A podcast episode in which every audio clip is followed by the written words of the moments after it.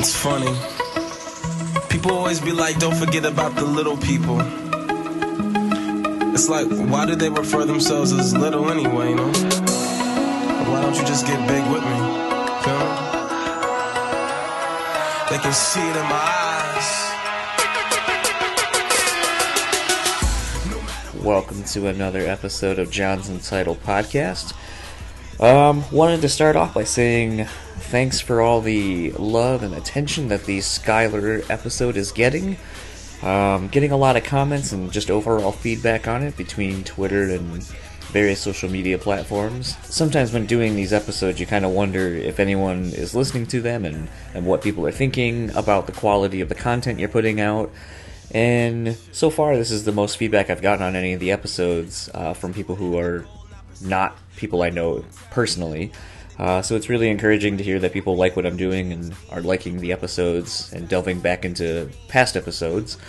Um, so with that being said, if you are coming on from last week's episode, thanks for coming back. Uh, if you want to go back into the archive, go over to SoundCloud, iTunes, Stitcher, wherever you find your podcast, and you should be able to find this one and head back into the older episodes. Um, lots of cool people that I've talked to and interesting conversations as a whole.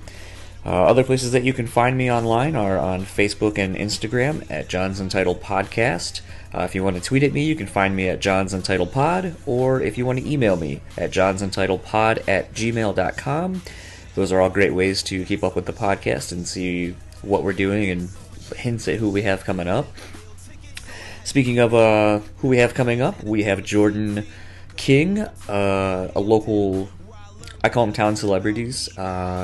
Jordan is pretty big around this area and just in general, I would say, with uh, creating memes and kind of the meme culture and just kind of uh, things like that over the last few years that have gotten more popular amongst, well, I guess really everybody. Uh, I, I would think it would be a little bit hard pressed to find people who don't have a meme or, or three saved on their phones to, to use at all times and find amusing. The thing with Jordan, though, is that I noticed over the years um, he has done things initially starting with uh, the drunken debate, which was uh, had Mark of, of a stepdad and another friend and Jordan himself, uh, kind of drinking and, and ended up uh, debating current topics going on at the time of the video being posted, and just kind of bullshitting in general. And I thought it was really interesting, and, and as a result, that's kind of what drove me to f- start following him across his various social network platforms and started noticing as he got more into the more meme centric kind of thing that people would start bitching at him for posting something that was deemed offensive and in today's society. It's pretty much hard not to offend someone with anything you say. Hell even this statement could be deemed offensive to someone because of whatever fucking reason. Um, that all being said though i started noticing that jordan would counter some of the comments on his his posts and try to engage in actual debates with well thought out, well structured sentences to these people, and then you know basically these people would just kind of resort to well you're stupid this is offensive you're an asshole whatever. And it's like you know he was trying to challenge people on a on a way deeper level and i don't think people are expecting that from him. And i think it's been interesting to see the person behind the kind of shocking content. It's kind of like Howard Stern. Howard Stern is shocking, but he's a pretty well spoken, articulate person uh, behind the vulgarity. Um, and I think Jordan is is that as well.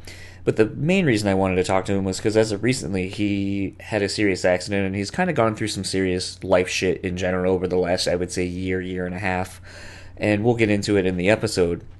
But when Jordan kind of reached out to people across the various uh, social media platforms he has, a lot of people seem to give him shit and just kind of didn't want to get to know him or help him as the individual and only wanted him to be the person who creates content for them to laugh at, for them to share, for them to enjoy, but they didn't give a fuck about the person.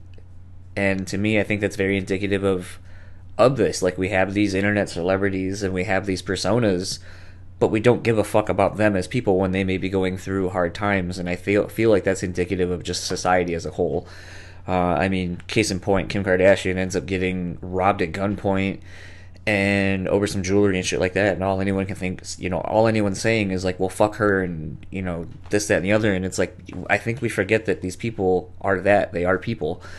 So I wanted to shine a little bit of a light on that with Jordan, uh, kind of give him more of a space to show who the person is. And we definitely talk a little bit about some kind of crazy shit, especially at the very end of the episode, uh, which I decided to keep in because it is a little bit informative and I think uh, kind of is just is indicative of who we are as people between him and I. Uh, and it's funny, and I think his listeners that he'll bring over, or his people that he'll bring over to this, will enjoy the last probably 10 15 minutes of this this episode. Uh, so without further ado, here's my chat with Jordan.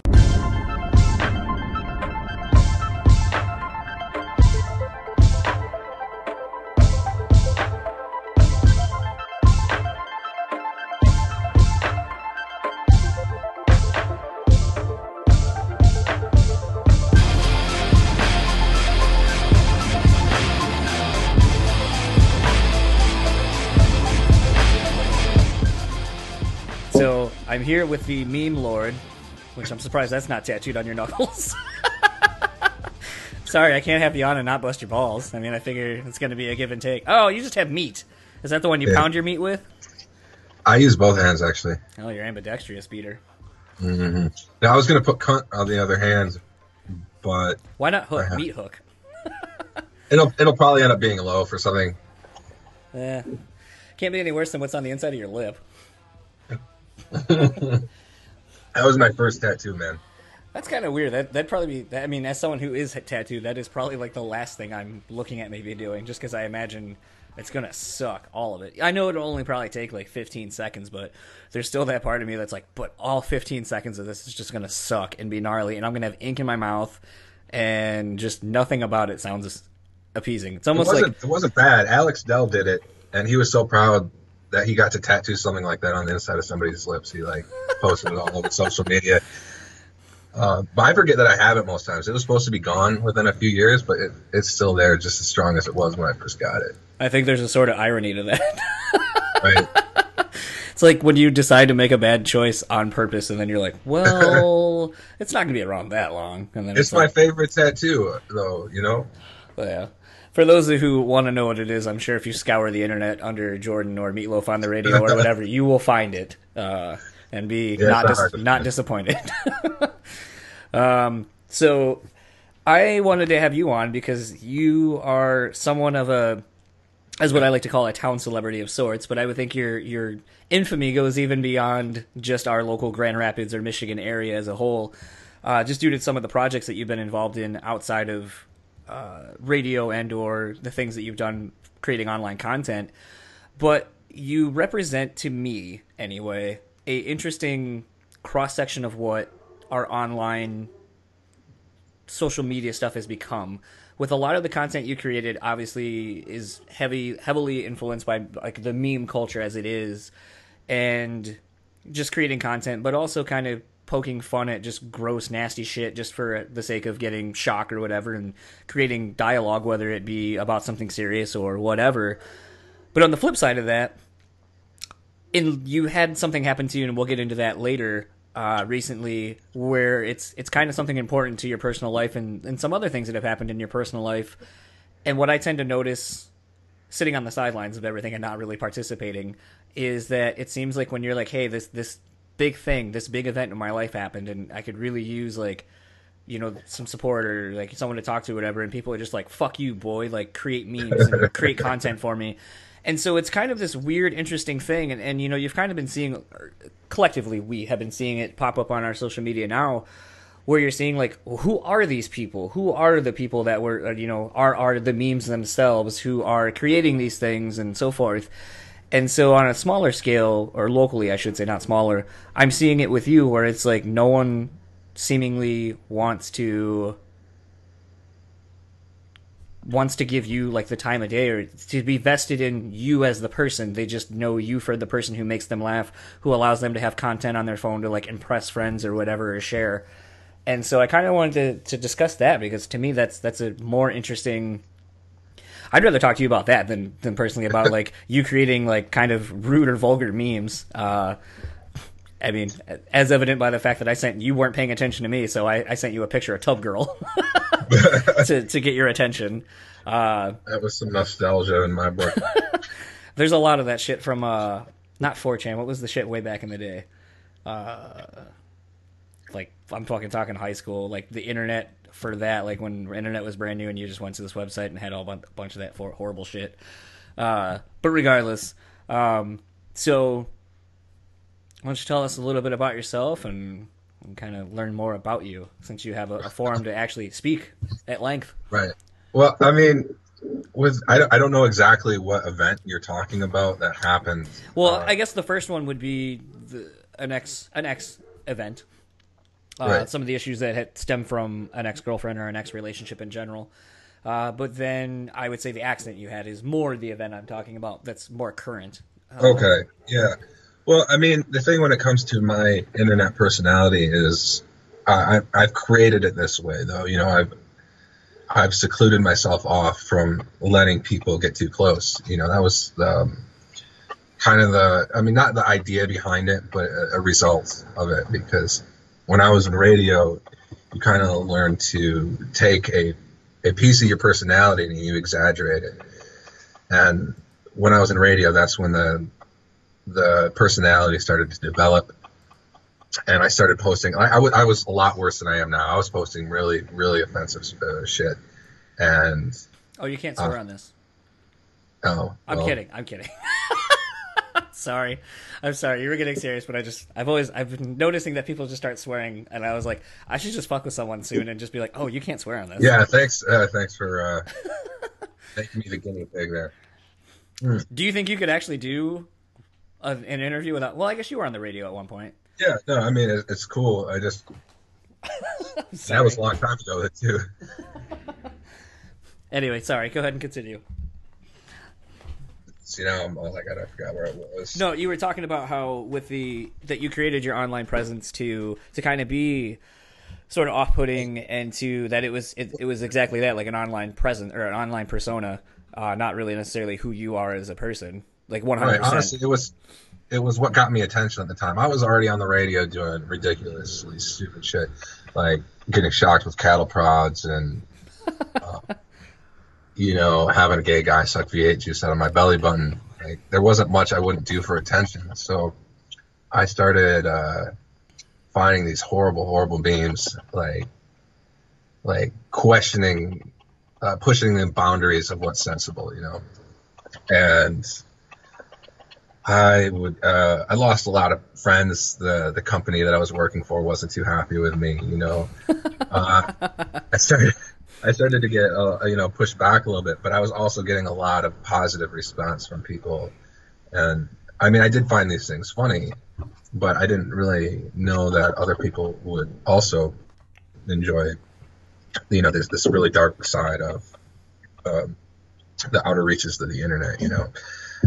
Um, and then I fell off with uh, a relationship, and I lost a, like a good portion of my followers, my fans, because I just I just kept posting suicidal shit. I was just in a really dark place, and I pushed everyone away uh, who did know me, which you know I don't isn't a lot of people to be honest. And after that, uh, after I ended the relationship, I I got my shit together and I started posting. Excuse me. Uh, yeah, no, I burped. started I'm sorry. Yeah, I wondered. Uh, I started posting memes that weren't as bad as before because I already gotten banned. I lost an account for two years for a 9/11 joke. You know, I I it have. wasn't even it wasn't even bad. You know, the Nyan cat. Oh, the, yeah, the yeah. Cat, cat with the rainbow uh, flying behind its butt. Yeah, it was a Nyan 11 joke, right? It was crashing into the twin towers. And somebody got pissed off, and I lost my account for two years. All my admins lost their account for two years. And Facebook started taking um, social justice issues uh, rather seriously, and so I've had to tone it down a lot. Um, How does I lost, I lost my groups and everything, but how I guess with being one of the first few people that probably got to experience the the extent of how serious like social media changes have happened due to what you're posting. How do you feel that that has been over the last few years? Like, do you think it's gotten to be too much where everyone can fucking report something and just not have you know enough skin to either not look or have thick enough skin to like just kind of deal with it or do you think that it really is is justified as someone Well, it who, depends. It depends. Um, you know, the the hot the hot issue is, I mean, if you want to silence somebody, if you want to censor somebody, you basically all you say is that it's hate speech, right? Uh, nobody wants to deal with hate speech. If it's uh, counted as hate speech, it's going to get shut down. You know, that's how they're shutting down Milo Yiannopoulos. That's how um, they're shutting down other speakers. Uh, uh, you know, that stick. That's mostly right wing politics, but well, you know, it, it's it's apparent with with even working with memes and sense of humor. You know, com- comedians are, are dealing with the backlash now, right now too. Dave Chappelle Uh, right now Yeah, I'm dealing. I mean, yeah, Dave Chappelle is getting attacked for his uh, his funny funny ass jokes. I watched the special last week and I was laughing my ass off. You know, um, it's it's that old. You know, remember when Simpsons was around? Everything was was attacked because they were too offensive back then. You know. Actually, it's weird that you bring them up, or just that in general, because I had been thinking for a little bit about how, like, I remember when South Park was the most offensive thing, and and it came, you know, a lot of times people were trying to protest it even being on, or Family Guy when it first came out, and before it got canceled, then came back. But the weird thing is, is like after a few years and the and the dust is settled, and people kind of realize that these things are poking fun at issues that are already there and and they're kind of basically like if you didn't make this an issue it wouldn't be an issue Um, quite to Family- the level that but like now you watch those F shows and they're on like in the middle of the day so it's like Right. how well, bad South Park usually has a good message at the end. Family Guy doesn't necessarily do that, but you, you should be able to make fun of uh, fun of anything. There's this idea that if you make fun of something, that you are promoting what you're making fun of. That you're um, promoting like rape culture or uh, anything. You, oh, goddamn. uh, anything like that, and it's just not the case. You know, I was. um I had some sexual abuse when I was young, you know, and I, I still make fun of that kind of stuff. You know, it doesn't it doesn't reflect on me as a person. It doesn't it change how I'm there for friends who've been through similar things. It's just uh, it's it's a way of coping, and a lot of people don't don't realize that, or even if they do, they still think it's uh, ethically wrong. But I'd have to argue on the whole idea of objective morality at that point. have you found that with some of the and maybe I'm jumping ahead a little bit of where we're going to go but do you find that people think that you're stupid and don't have like I know that's a really crass or brash thing just to oh. say and be like, oh, do people think you're dumb? But do people not think you're maybe as artic- able to articulate, Jesus Christ, articulate yourself as much as you're able to and actually speak on things in depth? Like people might go, oh, you're you're making fun of rape culture and blah blah blah, and then you're like, well, actually, like I am a victim of this as well. So like, Right. You know, if anyone can kind of speak on it, maybe it's it's someone who's gone through it. Well, I do make fun of things I haven't been through too, but you know, it, it's it's stupid. The idea that it's promoting these things is as stupid as video games promoting violence. You know, um, like I was saying, like humor uh, for me and a lot of other people is a way to cope. Yeah, even if it's not necessarily that something that happened to us, but you know, a lot of people don't know that I'm at night, you know, I'm lying awake and thinking about all the, the horrible shit that's going on in the world. You know, like I don't talk about that shit, but it, you know, there's a lot of fucking uh, shit that I just don't want to fucking deal with during the day. It's, you know, so I make jokes, uh, but no, uh, I don't think anybody has said. Well, some liberals have said I'm stupid, right? But uh, or or some feminists. Feminists are are my mortal enemy. Apparently, they just do not like me. But um, when I get into arguments online or I make posts that are at least semi-serious when it's not a meme, you know, um, I'm able to articulate myself very well, and I don't think anybody's ever had the balls to say that I'm, I'm stupid because I'm very well read and I'm able to present my ideas and in a way that it's hard to argue against. So they usually just get pissed off and leave. which is fine. I guess it's it's one of those things where I, I it's something I've wondered because you are one of the few that uh, will, for as much as you post, you'll then engage in people in the comment section and stuff like that, and not not so much in the, the sense of attacking someone per se, but more so just Sometimes. well, yes, very, sometimes yes, you do, uh, or push or prod or provoke or whatever. But I think the other thing too, though, is like you're willing to also then take the time to be, you know, well thought out and, and say something. And it's just it's kind of interesting to watch people then kind of almost be like, oh fuck, I was expecting you just to be like, it's it's funny, and if you don't think it's funny, then that's your fucking problem. And then instead you're like, well, actually, like, and then you like kind of go on like a, a little bit of a side tangent and just kind of like throw some facts or information in there. Yeah, and I I think people aren't expecting that, and or it kind of puts it. And it was like I was saying right before we were recording. I feel like sometimes the thing I, I enjoy about seeing you across your because you have a, a few different accounts that you'll interact Mm-hmm. with yourself on your own posts, uh, which kind of gets into a weird like uh, split personality type thing. Um, but Well, I, I'm a Gemini, so I don't know if you put much into the whole, uh, you know, signs, but No, I just assume that that's I'm another definitely a textbook textbook Gemini. I don't put much thought into it either, Oh, I but was gonna like, say, I just everyone who's always big into that, I'm just like, oh, so you just found another way to like judge people or stereotype Right, them. no. Oh, okay, I cool. just, uh, I guess we're supposed to be like dual dual people, and I mean that kind of makes sense that you know I have like this this alter ego that I um, I put out there, and when people meet me in person, I'm completely different. You know, uh, they're usually pretty shocked. I just think it's it's an interesting like duality between the the crass person who you would assume, and that's again putting it back onto us as the people on the internet or whatever, assuming that someone who's creating something so shocking or whatever is doing it because they're not smart enough to articulate it in a more thought out way to make it more of a thinking person's joke, uh, or kind of hit it on a more cerebral uh, level. But then when you end up finding out that the person actually is, is pretty well uh, spoken and stuff like that, that all of a sudden it's just like, oh well, shit. Well, it might come as a surprise, but I don't. I don't like to be hated. I don't like fucking drama. Like, I mean, it's inevitable for what I do. But when somebody gets upset with me, I give them a chance to tell me why it's upset them, and I'll decide what to do from there. I'm not likely to, to apologize. I don't. I don't really apologize to people unless I. I it's a powerful word. I, I don't do it unless I feel it's necessary. Um, and I'll try to address it and give my explanation for why I do the things I do, and they can either accept it or not. But if people are going to hate me, I usually give them a reason to hate me at that point. I'll, I'll go out of my I'll go out of my way to push some buttons or uh, to cause some chaos at that point. Um, we had kind of briefly mentioned that you were on the radio at one point. What what were you doing in radio, and what was kind of the goal of starting to go down like a radio career, a path or career or broadcasting? I guess. it was just spur of the moment. Like, just came out of fucking nowhere. I was, I went to school with Big Mac from Freak Show WSNX.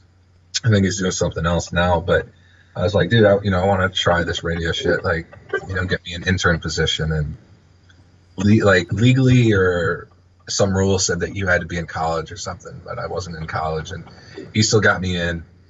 And I started doing some work for Puddin's Playhouse in the morning and I don't know if I was just like that fucking retarded, but they they put me in the spot of the stunt boy doing like the retarded shit. I, I was taking over Brett beside Matthews crackhead karaoke. That was going to become my segment, and I was doing beat our meat, which was trivia against me. Uh, you know, and doing just a whole bunch of crazy stuff that I never thought I would do. And I got attention from that, and then I started to build up my own online personality t- on the side of that. And then once the radio thing ended, I still had my own my own followers to fall back on, and I've lost a lot of them along the way. But I I still have you know as you've seen, I still have plenty of people around to support my endeavors that, or tell me to make memes when I something happens in my life. Um, so what ended up happening to where you didn't want to end up doing radio anymore? Radio's cutthroat, man. It's it's fucking horrible. It's like being in fucking high school. Uh, after Puddin went to Detroit, and I went over to Citadel. I I did some stuff for 105.3 and did some production for Thunder Country. And I watched all my friends in, in pretty high positions lose their jobs. And eventually I got canned because I wasn't in college. any. you know, they found out and uh, the director did not like me. I guess I, I annoyed him uh, a few too many times. Uh, and then I watched everybody lose their job. Kevin Matthews, he lost his job. I think he was making six figures a year. And they hired somebody else, and Todd Chance lost his job. Puddin, I think, I'm Puddin's back in Grand Rapids, so he, he no longer works in Detroit. And I love radio, and I would love to do it again, but it's a high risk and you know little reward at this point. I think, and as far as radio goes, with all the alternatives that are out there now. I think the first thing that I had seen you do, and I don't know the time frame of when this event was that I first found you, the first medium I found you in, compared to when you had left radio. But you had done a video. I'm blanking on what it's called, but it made the rounds. But it had uh, uh, Mark from Stepdad, and you guys Okay, were that- doing yeah. shots or Jello shots or whatever it was. Mm. And I remember watching that, and I think very much like everybody else, when there's something, when there's a a thing that people can see and it starts getting some traction, it probably was like pulling teeth to get people to do it with you. But then once that one thing hit, all of a sudden now everyone wants to be your best friend and wants to do one with you. And I remember I was in the same boat. I was like, "Oh, this looks like fun. Like this looks like something I would do with my friends." And I was Right. like, "But the difference was is, and it kind of sucks. I don't really remember exactly what the the uh, the nature of the discussion was. But everything you were discussing, debate. yeah, but I forget what it was you guys were all debating, but it was all shit that I was like, oh, I could add something to this very easily. Right. And that was Well, the thing is because you were talking about doing more, and I was like, oh, I'd be down to like I know the running joke with my wife is that like I know a lot about a lot of things, so I could comment on something and not necessarily go into too much depth about it, but enough to like bullshit for a little bit and just spark more conversation, steer it into a direction where it's something that I I am more knowledgeable about. But I was like, oh, I'd like to do one, and then at that point, I think I'd hit you up to be like, "Oh, when are you doing another one, or who are you, like, what are you looking for, and people who you do this with? Like, is it your friends? Is it random strangers? Like, is it someone who can drink and just not be afraid of like saying some shit?" And I think you were like, "Oh, I'm not doing one of those, blah blah blah, whatever." But at that point, I thought the goal of what you, I thought who you were was more creating online content outside of like memes, like what that would become, but just more like here's this like online content. It's like a 10 15 minute video. Go to my website see the rest of it so on. It's almost like a like the like porn ads. Like you get like a 20 second teaser and then it's like oh i got you. If you want to see more go to my website. I don't know. Twenty seconds is all I need, man. you just loop it. No, it But- just needs to play once. ah but anyway Okay. Well, the thing is, uh, the drunken debate came together pretty smoothly. You know, uh, it wasn't actually as hard as I thought it would be to get that all together. I had some. I had worked on a Hollywood film that was in Grand Rapids, and I had some connections at that point. the one with uh probably curtis jackson Yeah, Fifty Cent. He was really chill. He he screamed at me one day though. That was terrifying. We were working 15 hour days in the dead of winter outside. It was it was fucking brutal. And I was I was one of the guys on set that had to be yelled quiet on the set if there was noise or anything like that right before the start of scene. And some some idiots were making noise and I yelled quiet on the set and 50 Cent hadn't heard or heard them make any noise. He heard me he just turns around. This is end like four, three, four a.m. And he's like, "Shut the fuck up!" Like, dude, in front of the whole film crew, man, it was, it was intense. This dude's a gangster. Like, I mean, he was a legit gangster back in the day. Like, I had, I had talked to him every single day before this. He was chill, but that, that, that's that scene was not, not fucking pretty. That was, that was a blow. but um But yeah, anyways, the the drunken debate. Um, I got that together. It didn't end up. I didn't end up releasing all the episodes because I didn't have a video. oh there were there were more than one episode There was. There's at least 12, 13 in the pipe. shit and that's I mean several years old. I released three, and um, as the topics went on, we got progressively drunk. You know, by the end of the night, we were fucking blitzed. I ended up throwing up and crashing at my buddy's house. The thing about the thing about Ultramark is he does not shut up though. So it's like ninety percent of him talking, and we occasionally get a word in edgewise. Uh, but he's entertaining enough, so it worked. You know, It also kind of helped that around that time of that video going was when they were getting their their rise around here locally. yeah. Well, I think that kind of fell off. yeah. Sadly. he he'd always used um, auto tune on his voice, and then they went to that producer.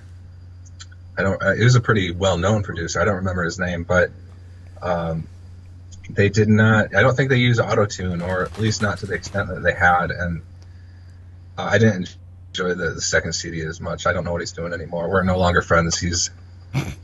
Um, I, I was gonna say as you were just talking about that. right. It's uh, kind of a recurring theme for me. Uh, he, uh, I don't know what he's doing. I have no idea, but it, was fun. I mean, I'd, I'd still love to do that. I got sick shortly after, and I had to uh, focus on some other stuff, though. And then so with the shift kind of seemingly going to being in like more film oriented projects, whether it be the the drunken debate or even working on a, a film here locally when we have that like kind of uh, what is it, a tax break or whatever to get people to start filming here, down here in GR anyway. What do you mean? Was that I assume that's why like cuz for a little while there we were getting a, a ton of uh We were until Rick Snyder fucked it all up. yeah. So I And was going to say they I'm- all went ever they went elsewhere yeah. because it's, it's gone. But so that around the time of the drunken debate, you probably started getting into film due to us getting having that tax incentive and getting like thirty minutes or less, and all those Fifty Cent and Val Kilmer movies and a few other things that I think shot around here at the time. Was that around the same time, roughly? It was around. It was shortly after the around that time. Yeah, Okay. it was shortly after that movie that I worked on. I had gotten in contact with some of the the people who were doing lighting on the film, and had them light the set. It was in my lawyer's office actually. You can you can hear Ultramark uh, arguing with my lawyer on the behind behind the scenes footage. It's pretty gnarly. What uh? So what was then the goal? Since it seems like you enjoyed being in the, like performing, whether it be like on camera or, or creating content at that point. What was the goal then? Like what? I didn't have one. It was at the time I wanted to be on camera, but I I still wasn't really comfortable with it. I think I'm a little more comfortable now, and with the project I'm working on now, it should be a little bit more smoother than that. But I'm also planning on working behind the, the camera as well. Is that something you went to have gone to school for Uh-uh. since, or just kind of learn as you go?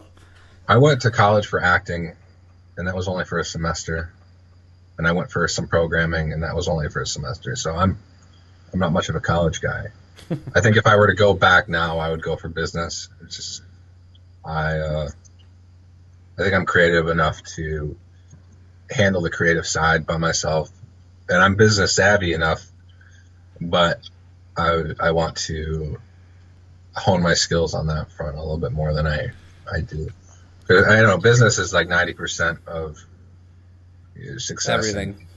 Yeah. Yeah. So, around all this time as well, you started going international traveling, which I didn't understand how it seemed like you didn't have a job. But I was like, how the fuck are you able to go to like Thailand and all this shit? And then one day you were like, oh, here's how I do it. Like, I just go when it's like off season or really cheap and I don't bring shit. It is really cheap. Everybody, I got really fucking sick of seeing people saying that traveling is really expensive, or, and so I, I took that time to make a post about like you can get uh, flights to Japan for three hundred dollars. I fly to the Philippines for three hundred dollars. You know, if you don't need to stay in a luxury hotel, you can live on a beach without air conditioning or hot water for one hundred fifty dollars a month. I uh, the place that I stay, uh, I stay on a beach on Boracay in the Philippines for three hundred a month, and that's with Wi-Fi, air conditioning, and hot water, and you know all utilities included. So I don't know. These people seem to want to want they want to travel, but they also want to be stuck where they are. And I made a big post about that with um, Electric Forest, um, which caused a lot of issues. It was a pretty popular post, but I uh, caused a lot of drama. Well, I guess I, I, I guess I didn't see that part about Electric Forest. Were you just kind of talking about how Electric Forest cost X amount of money, and instead of going to something for a weekend here in, in the state or Right. whatever, you could have gone and got more life experiences? Was that more or less the pretty gist? much. Uh, the thing is, is I'm not a big festival person. I consider a festival like people live in their bubble all day long, and then they go to a festival and they just increase their bubble a little bit. You know, it's it's not, and a lot of times they're just going out to do fucking drugs. And I know a lot of people will say, no, that's not what we do, but then they, they are. They just are, right? you know. Um, so I made a I made a post about that. And I compared the costs, you know, with the price of the tickets, the traveling, the the food, everything. You can afford to go out of country. And then these people who are going to these festivals spend the rest of the year talking about how they wish they could travel and they wish they could do this and that. And it's just uh, fucking redundant to me. It's ridiculous because they can afford to travel. They can afford to do these things that they want to do, but they don't bother to look into it. You know, a festival's easy. You just buy a fucking ticket. You know, it, it's not fucking hard to get a plane ticket either if you go on Skyscanner, but they just aren't willing to put in the work as far as I'm concerned. What was the what was the motivation for you to, to travel abroad like that and for at such a great length of time? Well, in 2009, I had only got, I went there for like three weeks. Um, I was working for um, a guy who worked out there, and I got fired like three days after I was there because I told his girlfriend he was cheating on her. Like, See, it's know. that it's that whole having morals thing that gets you in trouble. right? Surprise, surprise! I have some, and uh, Seems I to be a big one my- with you. Right. I spent uh, the rest of my time exploring the country with two friends I had made on Facebook prior to arriving in the country. And uh, after being in an abusive relationship, emotionally abusive relationship, I decided to just get up and leave. So I I just went out there. I had an excuse to go out there anyway. My friend was getting married, and I stayed there for six months. And I started to develop my next project, which still hasn't started yet, but it should it should um, be based on traveling and jackass type shit. You know, like a mix between the stuff I did on the radio and um, my vulgar sense of humor and traveling. You know, Would it be going to various places or just kind of being able to do something here locally? No, it's um, it's going to start in the Philippines, and then I may stay there for a while because I know the language, I know the area, and I want to do some stuff there. But after that, I'm probably going to go to Southeast Asia and do the Southeast Asia loop, and then maybe to India, and I eventually want to work my way over to Africa, depending on the political situation over there. But I also want to go over to you know South America and do some stuff out there as well. Um, I plan on um, getting putting my you know I don't know I don't know what I'm to do yet, but a few YouTubers YouTubers have done it where they put their hands in a, a, a mitten full of bullet ants, you know. Uh, so that sounds pretty gnarly, and I have I have a pretty low tolerance for pain, so I think it should be pretty funny.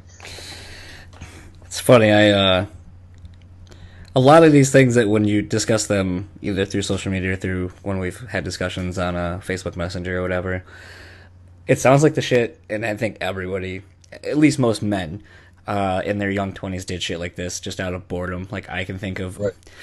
I think now, like looking back, like if you get a couple of my friends together and we discuss some of the shit that we did, like one day we had no air conditioning in our apartment, so you know, all being really best close friends, it was like, oh, dude, fuck this, fuck clothes, dude. I'm just not wearing clothes. It's so fucking hot in here. And then someone had a jelly candle from their prom, and I remember we just got on opposite ends of the apartment and basically th- threw this jelly candle at each other's balls. And if you got hit in the dick, then you lost. See, I didn't have that kind of life when I was in my 20s, man. I was in serious relationships through most of my 20s, and um, now I'm I'm 32, and I, I think uh, you know, I switched it up. I'm getting out there doing a little more crazy stuff now that I'm in my 30s rather uh, as opposed to my 20s, which may be a little outside of the box, but you know. It, actually, it's kind of funny because I I was talking with uh, I had made a comment to a friend recently about how I'm I'm going to be 33 in September, so about how if it makes you feel better, you look like you're about 16. I know a lot of people are shocked, especially when I'm with my parents because my parents don't look as old as they are, which they're only 24 years older than me. So, um, but be that as it may, it's one of those things where um, initially I wanted kids. Now I'm at the point where everyone I've ever dated on it, like, and this isn't just bullshitting to be like, oh, it's because you your wife feels that way, but everyone I've ever dated never wanted kids, and so slowly it became a thing where it's like that societal norm of being like, oh, you have to have kids when you're with someone that you want to settle down with, so on and so forth, and then oh, you got to get the house, and then you got to do all these things, and it's like, no, and I there was a debate one night while we were drinking before the the elections happened and all that shit, so that kind of gives you a reference of time frame. But we were discussing how there's no way that this could happen with you know the election the way it kind of panned out and who was better. Hmm. And someone made the comment about how well i'm afraid that if bernie sanders gets in office he's going to die because he's so fucking old. And i go well that's that's where the vice president comes into place or the, you know the hierarchy of how the presidential you know tiers go and and the roles that these people have. And as we were just kind of discussing things like everyone kind of brought up their kids because other than Bridget and I, everyone that we were hanging out with had kids, and so they were talking about how some of the different things that they're voting for were going to affect their kids.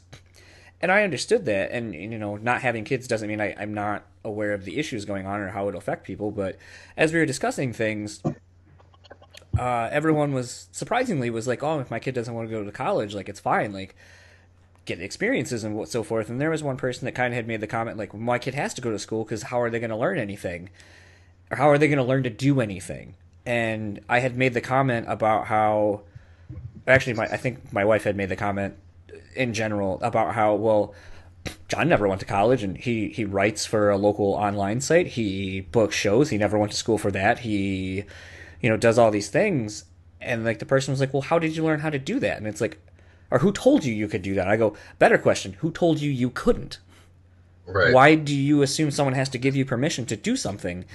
And so it's kind of been a weird thing for me where I, I feel like now that I'm in my 30s and, and knowing that I don't want to have a kid and, and so like I couldn't necessarily do this if I had a kid because I'd have to make dinner and get ready to put Well, my that's- that's kid down and stuff like that. I- And it's and to me it's like I, you figure it out for sure, obviously. And, and if you have a strong partner or even if you don't, like you you just figure shit out.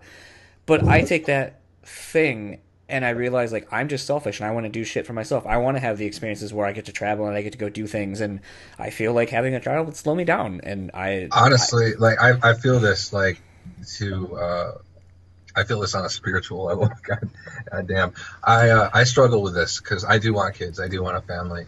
Uh me and my ex uh fiance had talked about having kids and uh my last girlfriend had a kid you know uh, i i fucking love it I, I want a family of my own but i also am But you, re- I think I have sorry to cut different you dreams, off. you know? I was going to sorry to cut you off, but you do realize you can have a family and not have a kid. I think that's the thing that people don't.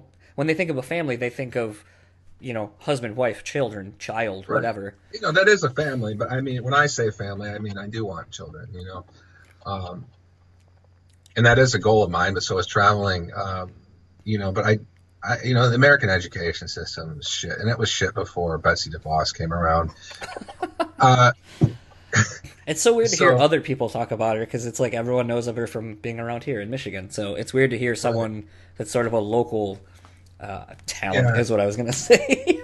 the thing is like when when me and my ex fiance had talked about it, you know, we had talked about homeschooling. Uh, You can homeschool when you travel, and these um, these college, I mean, these schools in other countries, they are they're ten times better than what we have here in America. So if you stay in one place for a while, you can get some really good education on, top of homeschooling when you're traveling. It's not the most stable, but I do know people that have made it work, and it really depends on the kind of girl you're seeing and whether they can they can see themselves in that situation. Um, I know I've kind of put, I mean, my online personality makes me seem like a huge whore, you know, but the, Actually- the, Yeah, I don't. I don't feel like that's how you who you are. I I kind of. I mean, I, I am to an extent. Like, I don't deprive myself of intimacy between relationships, and I'm not in relationships that often. I'm very, um, I wouldn't, I would say picky, but my track record is anything but. I, I just have a, a peculiar taste, you know, and I've dated three girls, fucked a lot more, but the end result, I mean, the end goal is to have a family, to find somebody to settle down with. Um, but until that happens, I don't know. Like, I'm just gonna keep acting like the, the cornball I am, I guess. I always wonder with the girls that you do end up getting, and knowing that you know you have said this before that you wanted a family. I often wonder if what happens to you is what happens to me, or happened to me because I'm married now, so I got somebody. Right. Um, where I would, I look like the bad guy, like the the tough guy everyone wants. That probably is going to treat you know a girl like shit, and so subconsciously they're always attracted to that type. Um, and then we start dating, and it's like, oh, I didn't know my nights are going to be spent watching Sex in the City and all these like chick flicks and stuff like that. And it's like, sorry, I, Dude, I'm, really chi- I'm really chill in a relationship when it comes to that kind of stuff. Like I am, I am romantic. I am passionate. I am this and that. Do you think Um, people think that you're going to be just how you are, and then are Well, no, I mean when I meet when I meet people, they quickly realize I'm not like who I am online. But if I'm just trying to fuck, then I, I do generally treat the girls a little rougher, you know. And then the situations where I genuinely am interested in somebody, I, I come on a little too strong, um, and that that can fuck me up. So I mean, it's kind of like polar opposites with me.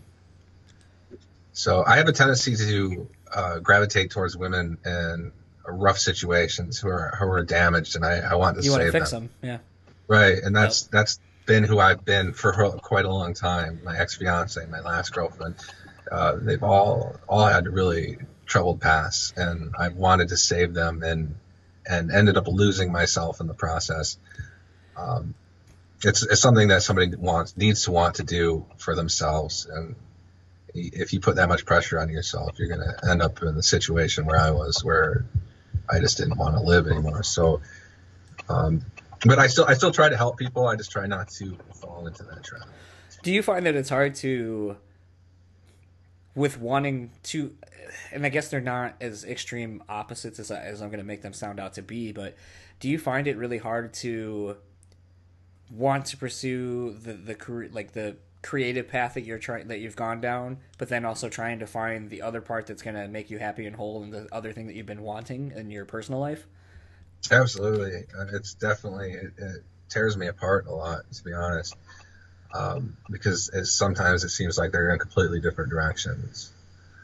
Um, like when I find a, when I find a, a girl or somebody that I see potential in for the future, I completely give up everything else, um, and I focus on them, and that's that's been completely unhealthy for me. I, I believe that's a typical symptom of codependency, you know, which I, which I do have some traits of, I guess, but um, I'm, I've been focusing more on my projects and um, sitting around and healing from my car accident, and you know, instead of um, focusing on perhaps things that will take me further away from the end goal. 'Cause, uh, I'd like to look for that stuff once I've uh, accomplished what I want to accomplish. But I'm 30, like at 32, I feel like I'm climbing the ladder. Like it's just like I don't know. I got to cut it off at some point. Speaking of the car accident, that was kind of the other big. I mean, I kind of already said it earlier, but that was like the other big event that's happened, and more very recently, where it seems like every time you come out of Facebook jail, you come out strong with with content that is that is kind of like the "Hey, I'm back." Did Yeah. you miss me? Here's you know, fucking gross vagina or something. I don't know, but with that, like uh, in the midst of one of the recent, more recent times you came back from one of your your small bands, it then was you know, hey, I just got in this car accident and pretty serious, and this is like what kind of the gnarly shit that happened. And like the weird thing was, is a lot of people seemingly didn't no, it wasn't seemingly. It was very much didn't give a shit. Like you, I would notice like, oh, this doesn't have like 500 fucking likes or you know Well, an the- the of astronomical the amount. accident- The picture of the car accident had quite a few likes, but uh, that might have been on my other account. I don't know.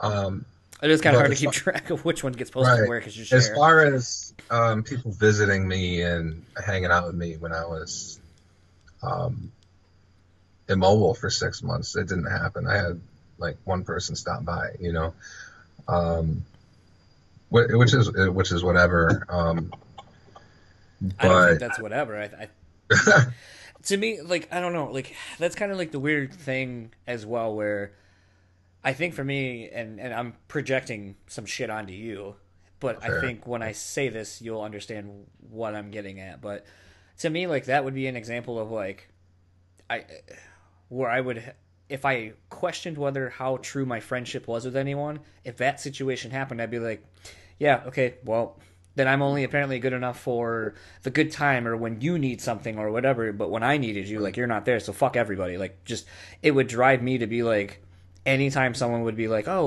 let- let's blah blah blah, and I'd be like, no, fuck you. It's like bridge burn, we're done, moving on. Well, you, you I gotta don't understand people. these people aren't necessarily my friends. But I mean, in the grand scheme of things, if you are saying that, like, you're posting this even on your personal page or whatever, that I would feel, and, and you know, the, the the super fucked up part and the irony, and it's not lost on me, is the fact that it's like I'm talking about something that I was aware of and I didn't, you know, do anything. But it's like, to be fair, I didn't really know you. It really, took, Right, I would say, I would say in the last, uh, but it's in that. But that here's the flip side of that, though. In that amount of time, in the last, I would say five to six months, I would say you and I have actually gotten to know each other more and talked about things outside of just whatever, just talking about music, talking about past experiences that we both share, places we may have been at the same time and just didn't realize it, or people we know that we didn't know that we knew at you know in common, and and so forth, where the friendship is building. Whereas before it was, you know, that's not the case. But I don't know that that was a common thing for other people. Like I wasn't there physically, like there to be hang out with you, but I I definitely felt like I was like, oh, you know, see what this dude's up to. Like I I know what it's like to check be. up with me on Facebook. I mean, don't get me wrong. Uh, several people visited me in the hospital. Uh, I don't really remember it because I was on so many drugs. Uh, but after that, it was it was really dry. I mean, nobody really came out. Um, then people said they'd come out, but they never did. But I, I think that's that happens to everybody in these situations. It's just like it's not that I don't have friends. I don't have many, uh, and I'm close to the ones that I do have. Um, and I guess that's the way I have preferred it. And though more recently I've been going out, you know, I've been going out and I'm drinking a little bit, and I've been going out and smoking with new people and trying to trying to make new friends because I I'd been cooped up for so long. Um, but I mean, I don't expect these people to be here for me necessarily. You know, I am here to entertain, and that's primarily uh, what I do. I'll interject some serious stuff, either political or um, comments on social things that are going on, like Electric Forest, or I, you know, I was kind of, um, I talked about the Ice Bucket Challenge when that was around, or that was when I was in the Philippines. But I mean, I guess I'm not there for a lot of people either, you know, unless they're, I'm there for my friends, you know, but a lot, I have four, I have 4,000 plus friends on Facebook. I don't, I can't say I'm there for most of them, you know, so it's, it's only fair that, you know, I mean, if I'm not, it, it's a two way street, you know? Yeah. Um. How much? And there of- were people that I, I expected to show up that didn't, and we, I did cut some of them off. Uh, What uh trying to think was it was it a Freak Show that you had the big altercation with yeah. a couple months ago? Yeah, they dude used to come into my job and it was always kind of a piece of shit. But That that was um, the post about Electric Forest that started that shit. That was a oh really? real big issue. I said some nasty stuff to my friend Kevin, um, who's always been there for me, and he had deleted me that day on Facebook, and we just started. I flipped out on him and like we just flipped out and he flipped out on me. He ended up showing up at my house and we made up though. That's the thing. And Holmes had seen this happen and uh, I was I made a post about having suicidal thoughts and there's a lot of people wish that you had done it and I posted it on Facebook, and my friends flipped out. They started a campaign, and that's where my friends are there for me. You know, um, I have an online personality, and they're for me. They're there for me online. I don't know these people personally, so I don't expect them to be there for me personally. But there was a big campaign against Holmes. I had friends. Um, I had friends actually email his uh, his work. I didn't tell them to do that, but they did it um, because they didn't feel it was appropriate to say that to somebody you know, I'd always been kind to Holmes. You know, when his, I think his cat died or whatever, I, I, uh, I messaged him and wished him well or whatever, and I occasionally sent him a nice message here and there. And he he's been a dick to me since I first worked for him. Uh, I didn't work for him, but I, I did some photography for them, uh, the Freak Show, and then when I was on the morning show, he wasn't very kind to me then either.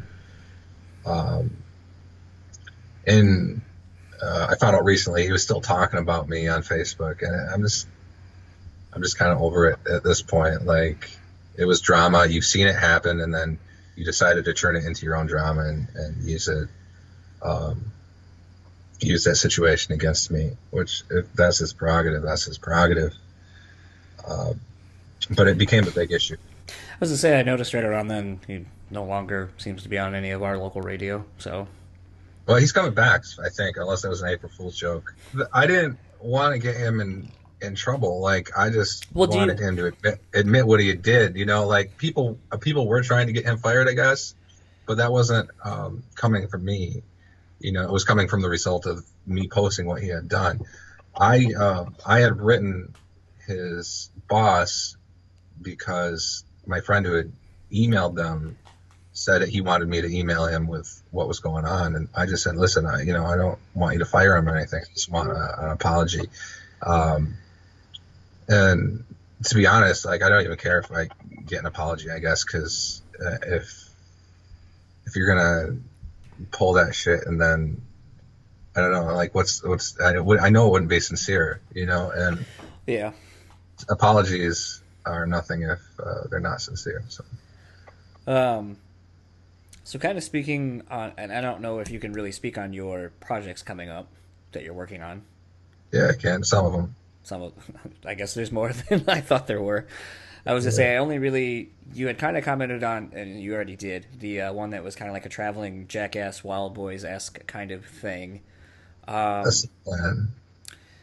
What uh, what are some of the other things that you have that you that you can I guess discuss and? Well, that one is the traveling donkey show and that's the main thing I'm going to be focusing on. I have a bunch of stunts I plan to do once I've gotten my health under control. You know, I, I gained some weight because of the car accident. I um, I'm still healing. I still haven't recovered uh, completely. Um, once that's all taken care of, then I start traveling. I'll start working on that. Um, that's going to be a travel blog and a YouTube show. You know, um, I'm a writer. I'm working for a company I can't name because people want to get me in trouble. Um, I'm writing for a pretty well-known publication, and you know, in the future that'll be that'll be good for my resume. I wish I could talk about that one because it, it's really exciting to work for such a, a well-known website. Um, so I'm going to take my writing. You know, I'm a writer, so I'm going to take that and I'm going to take it to the travel blog and do what I can there and make stupid videos um, uh, and, and, do what I can there as well. Um, that's that's the main project. I have I have some other things in the works, but those are just uh, I have some investments that I've made that I'm I'm involved in and. Uh, maybe in a, a, physical company business that might be in the works, but uh, nothing concrete how, uh, as someone who I guess is kind of in the same boat as, as you are at times with a lot of the proverbial stokes in the fire, how challenging do you find it to to balance all of these things? Um, well, being a provocateur is easy. So that's, that, you know, that's that's just fun. Um, taking it and moving it into a platform where people have to go off of Facebook to see the con- content is a little more challenging. Um, Speaking to the choir, we're preaching to the right? choir. Yeah, that's why I try to help you with your uh, your Facebook page there. Well, it, like I don't know. I'm. It's really weird because I, and maybe like this can be something we can kind of slowly start ending this episode up with. As someone who creates a lot of online content, obviously we know social media is king as far as getting anything out that you are doing. However, I I have wondered, and it seems like it's not so hard for you, and maybe it is, and I'm just not aware because it seems like you have so much active.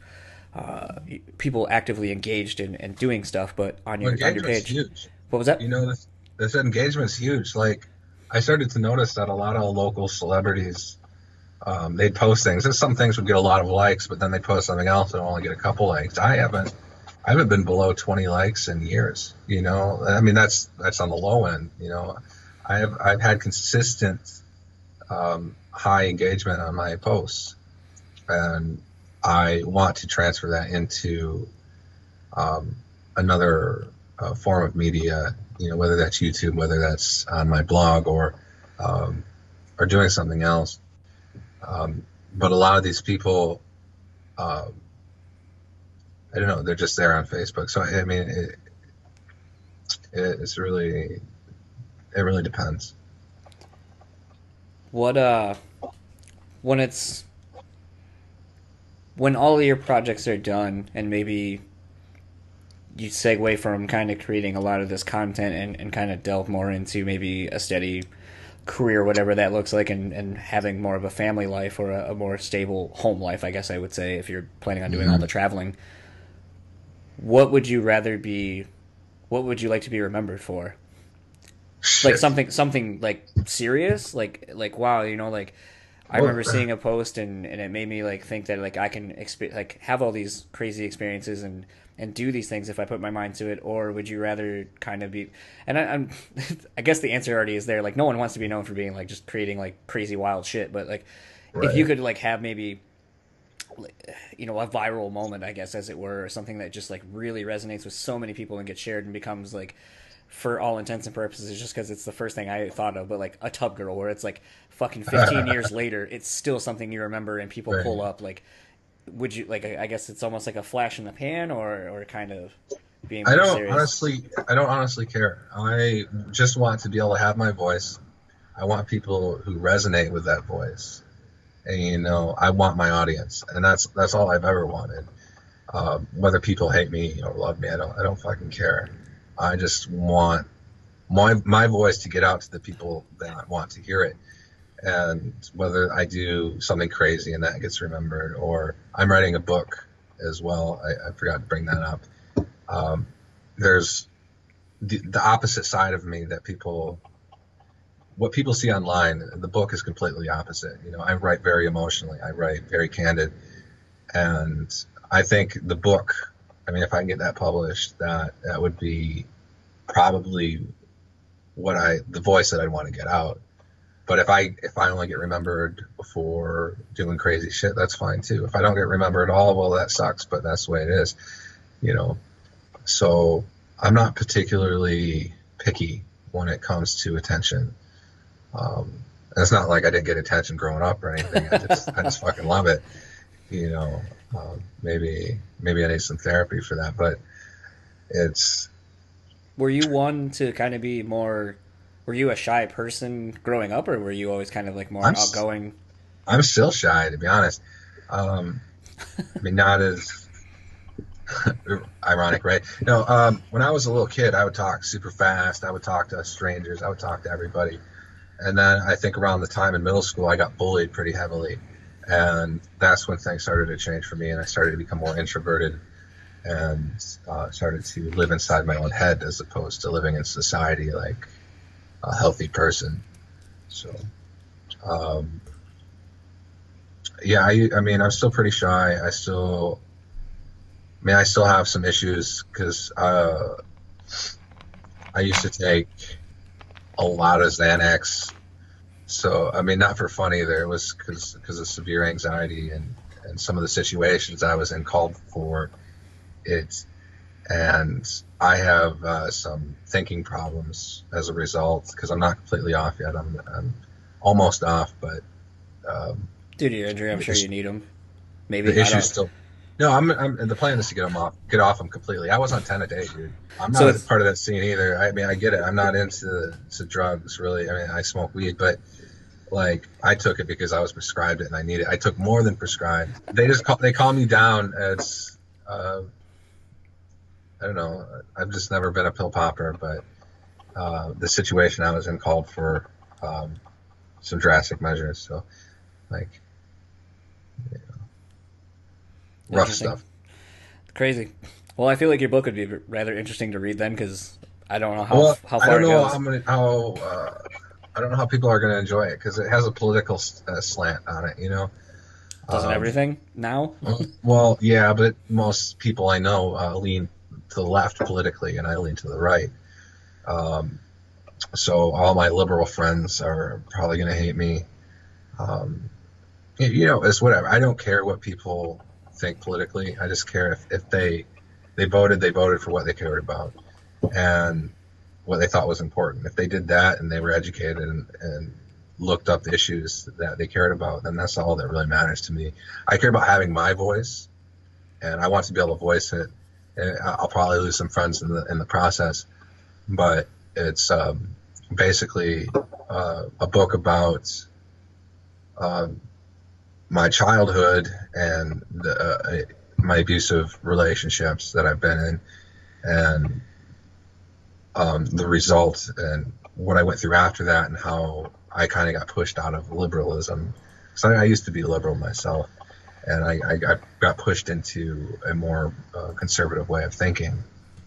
So uh, it's, it's part memoir, part um, political, but honestly, it's just a way to um, get out these things that have happened to me in, in a healthy way instead of memes, maybe. I I think I, I gotta say I'm honestly surprised that you're writing a book and you do as much writing stuff as you did. Um, Right. So the idea of sitting down and writing a book just seems like such a daunting no. task. That It is. It is daunting, but nobody's ever, you know, completely unique. I mean, like there's nothing really that's unique in this world anymore. So, Well, I don't even feel like I have a story you to me unique enough to even be like, oh well, I'm gonna. Other than just self grandiose type shit, where it's like, okay, like, like oh well, like the fucked up part is anytime I ever think about writing something or write, all I can ever think of is again Chappelle from the Chappelle show when he was like, oh, I didn't like what was it, uh, Finding Forrester or something like that. He's like, did you know the dude who that's about like wrote that book like about himself? Like, I didn't know you could do that, like, and take liberties with it and shit. Like, I'd be like, oh, I have like the biggest dick ever, and I was the funniest person alive, and I would just take way too many liberties. And I feel like, I mean, that's the far end of it, like for the comedic effect. But I, I just feel like as a whole, like the irony, like I wanted to do this podcast and I wanted to talk to people who have a who are known for something but have to me have a different story to tell other than the thing they're known for and to give them a voice because I feel like everyone has a unique story and, and just They to do, tell it. yeah. But the funny part is is someone's like, Well, you know, why not tell your story? And I go, because I don't feel like I have a unique story. like I feel like my story is exactly the same as like a million other people's, and it's no different than I anyone else's. Crazy, crazy stories to tell. I mean, you've seen some of them on my Facebook. You know, I would love to tell those, but I mean, honestly, your story is going to come from what you feel, um, and what you feel is unique to you. the The thing is, like, I help people through a lot of emotional issues. I'm I'm helping a, a friend through an abusive situation right now, and uh, I'm like I'm not a good person for somebody to come to and uh, use my shoulder to cry on. I'm not going to tell somebody what they want to hear. I'm, I'm Tough love. not not even. It's it's I'm more logical. I will give them logical advice, uh, and that's just the way I am. So, but I doesn't mean I don't feel. It just means our pain is unique. That you know, I I've no doubt you've gone through some pain in your life as well. So you know your your story, your unique story comes from whatever you feel. I think so. I think if you want to write something that it should not necessarily. I mean, it can include the stuff that's happened around you, but it's all about how you have reacted and how you feel and how that's affected you as a person. I think that's where the unique uh, shit comes in. Um, I think we've kind of covered a, a wide gamut of things. Yeah, yeah. Uh, socials are usually a thing I like to, to end on, so people can find find you if they're interested in Fair. seeing what's going on. So, where are your socials? Where can people find you? And All right. Well, let's see which which Facebooks do I got. this is where the uh, borderline personalities uh, kind of screw you. Where you're like, all right, Yeah, I have like nine pages you can follow on Facebook, three on Instagram, and two on on uh on Instagram or whatever. But well, I have a page that people can like. It's it's at like three thousand likes, which is facebook.com slash I am meatloaf. And then where did uh, that come from, by the way? I don't think I ever found Oh, the the, origin story. Yeah, well, when I was working for 1045, uh, my first time on air, I was interviewing Greg Giraldo. He was a comedian that did a lot Yeah. of roasts Yeah, back yeah. in the day. He passed away quite a while ago now, but Oh, did he really? Oh, yeah, that's right. Yeah. He did like four years drug ago. overdose. Yeah, yeah, yeah. Yep. Sorry. And well, you're going to interview this guy. We're not going to tell you who he is. You have to get guess, right? And uh, and they pulled this guy in with like thinking he was going to get a legitimate interview, and they gave him to fuck to me, right?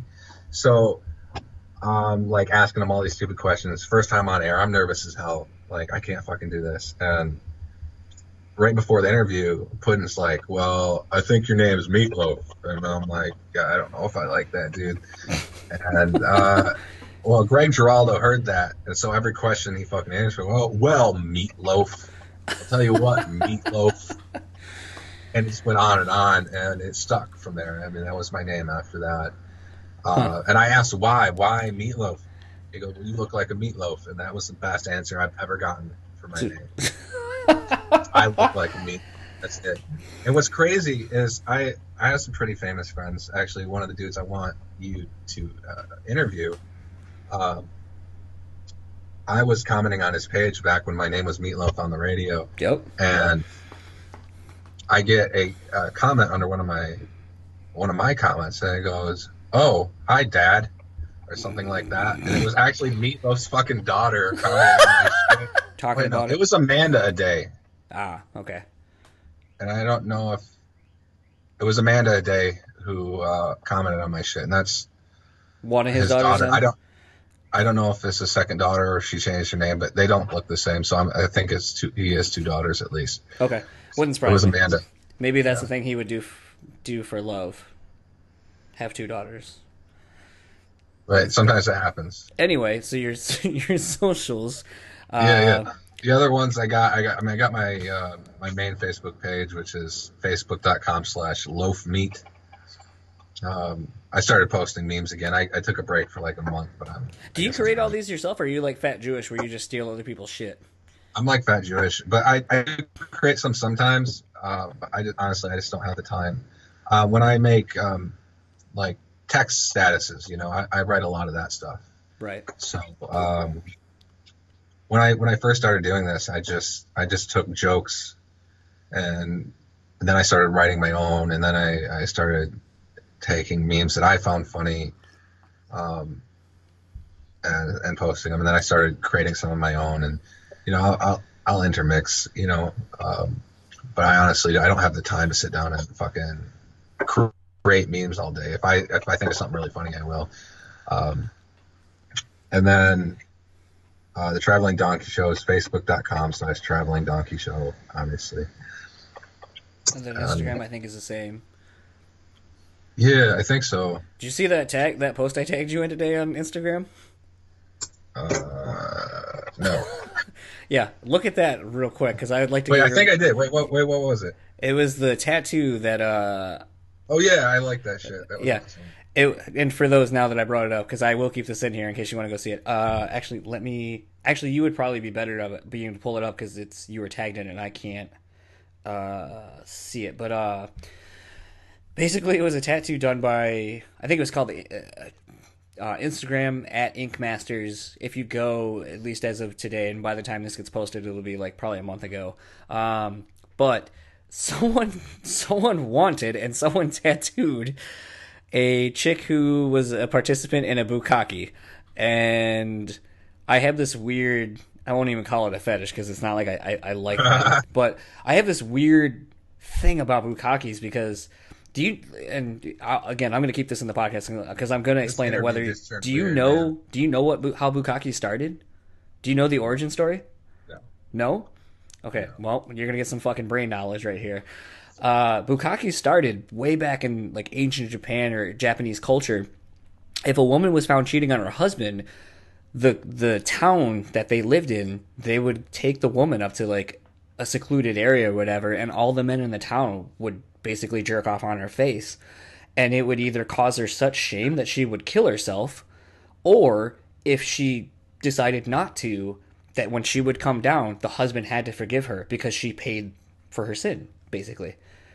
So what started off as like a really weird fucking cultural thing has mm-hmm. become a weird fetish for so many people. My my question is, why do you know this? Because in the early 2000s there used to be this website uh, called ambersbookmarks.com and it no longer exists and it's kind of sad because uh, back when porn was starting to become a thing on the internet uh, this this website existed and it had every fetish listed A through Z. Like if you wanted to like, if you didn't know what CFNM, if you didn't know what that was, you'd click on it and, and like I'm just a, an inquisitive person. So like for me as someone who came into uh, my sexual being very late in life, I, didn't know what a lot of things were. And, you know, with the internet being what it was so early, it's like that was one of the first places I could go where I could find out what things were because sometimes you'd hear people talking about, like, oh, BDSM, and it's like, well, what does BDSM mean?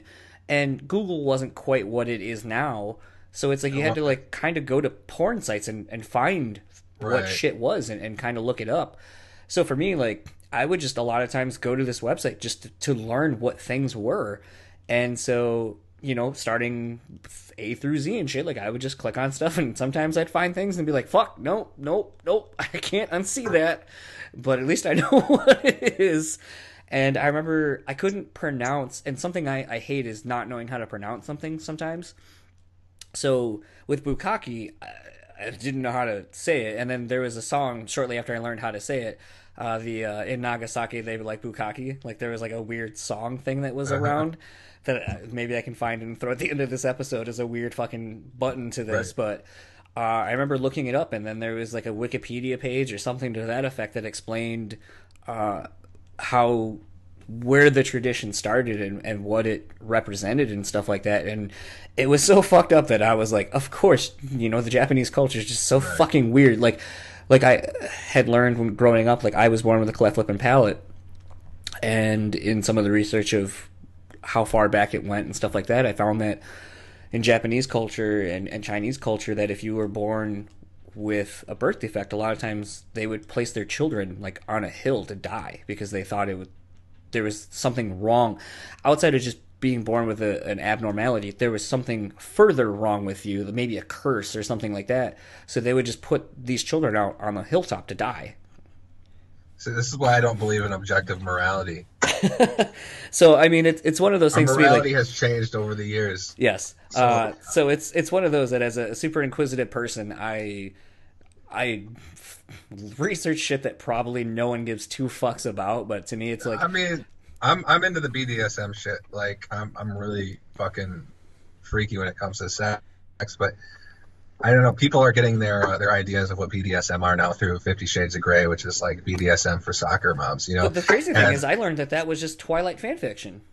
it was just what it started off as. Yeah, and I didn't know that until researching Right. some of that shit. So I mean, I, I like I'm one of those people that like I remember like my wife always gets on me for being on my phone and, and I'm super guilty of it for sure. But I'm one of those people if I get a random thought in my head, I, I just want to I like learning and I like knowing something if I have a question to it.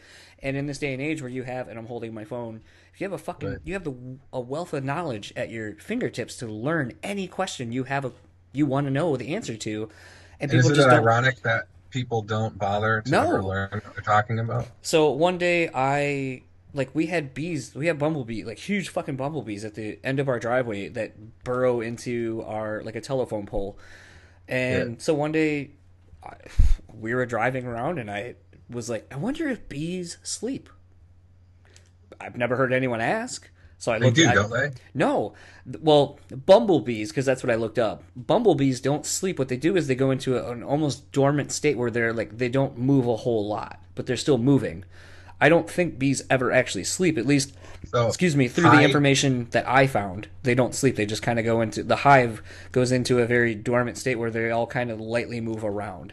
So it's kind of like hibernation. Uh, Um, so yeah, so I mean, like that was something I looked up, and then I remember my wife was like, "Oh, kind of like how whales don't poop," and I was like, "What the fuck? They don't?" And then like I showed her a video of this like this dude swimming through like a huge like cloud of like whale shit, and but I mean like I had seen that picture before, so I knew like to look it up and shit. Like, but like I'm one of those people that just is inquisitive by nature, so I'll just look up a ton of shit, and it goes into like sexual things where it's like thank God for that website when it existed because it taught me so much about so many different things and got me into a thing where sometimes like there are some girls that were like, "Oh, I'm into blank," and I'm like, "Yeah, uh-uh." if if you want to know as much as you can about sexual shit, just go to fetlife.com. Fat life. you- you- Fetlife, like F-A-T? fetish life.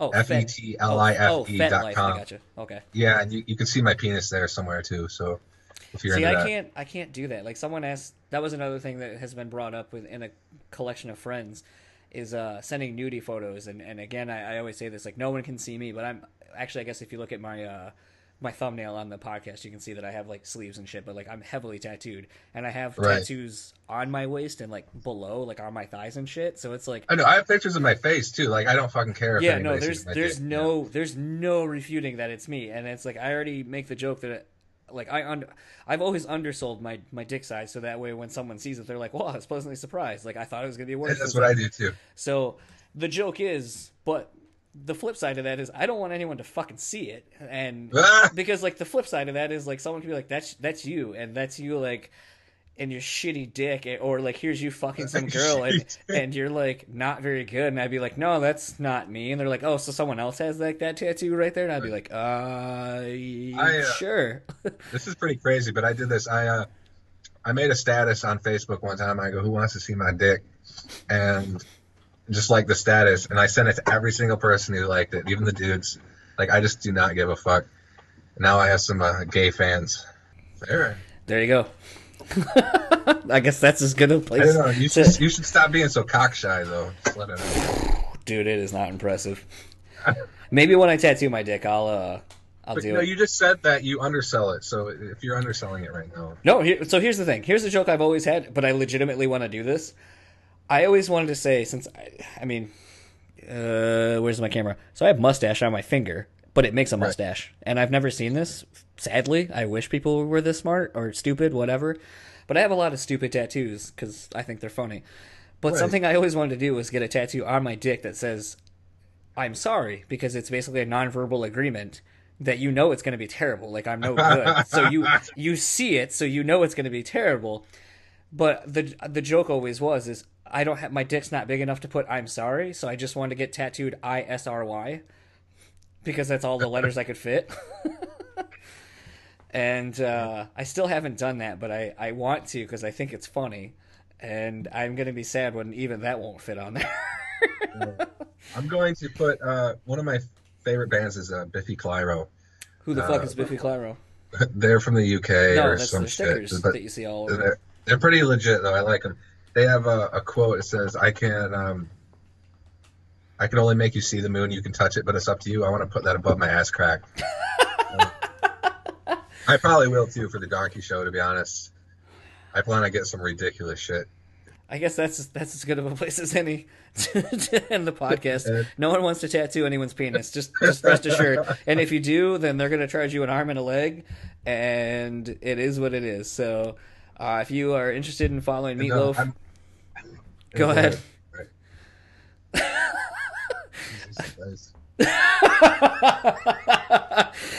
Uh, if you're interested in following Jordan and or Meatloaf and or any of the other personality names that he's got, Traveling Donkey Show, uh, you can follow him based on the, the links he provided, and I'll put them in the show notes and tag him on the, the Facebook and Instagram and all that shit too. Uh, anything else before we, we end this? No, I think that's it for this interview. I'm sorry I, I dragged it down after talking about Bukaki. No, dude, it's, it's, it's straight. Like, uh, I enjoy it. Man, I don't enjoy Bukaki. Participated. Right. so, thanks for your Yeah. time. Yeah, dude, that was fun. So that was my chat with Jordan King. There was a lot of shit there at the very end of that podcast. Um, probably a lot of uh, oversharing there.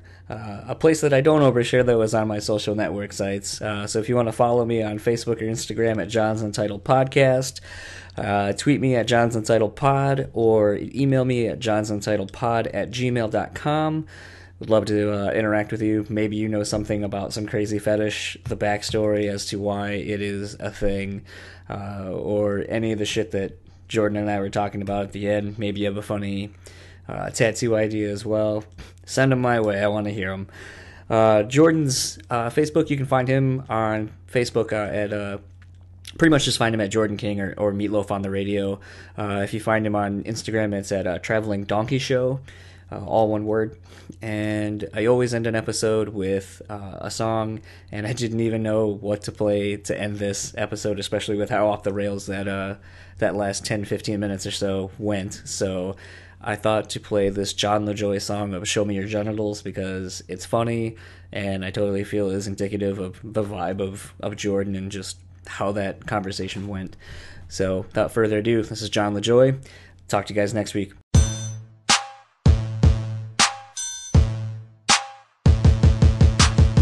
Women are stupid and I don't respect them. That's right, I just have sex with them. Show me your genitals. Your genitals. What? Show me your genitals. Genitalia! Show me your genitals. Your genitals. What? Show me your genitals. Genitalia! You're talking to me about stuff. Why? I'd rather see your titties. Now you're talking about other stuff. Why? I'd much rather see your titties. I can't have sex with your personality, and I can't put my penis in your college degree, and I can't shove my fist in your childhood dreams. So why you sharing all this information with me? It's not sexist cause I'm saying it in a song. That's right, bitch. Now take off your thong and show me your genitals. Your genitals. What? Show me your genitals. Your genitalia! Show me your genitals. Your genitals. What? Show me your genitals. Your genitalia! Knock knock, who's there? It's me, wondering why you're not naked. Knock knock, who's there? Me again, still wondering why you're not naked. I wanna see your bum, I don't care what you say. No, I don't have feelings, cause feelings are gay. Something, something in the month of May. Bitches love my penis cause it's really big. Girls' brains are much stupider than men's are, so they should always listen to us cause we're smart. Women are only good for three things cooking, cleaning, and vaginas. Show me your genitals. Your genitals. What? Show me your genitals. Your Genitalia! Show me your genitals. Your genitals. What? Show me your genitals. Your Genitalia! I can give good sex to you. Cause I'm really good at sex. I can give good sex to you. Cause I'm really good at sex. Aw, yeah, that's right. Shake your bums. I'm out of here. I gotta go have sex with a lot of girls.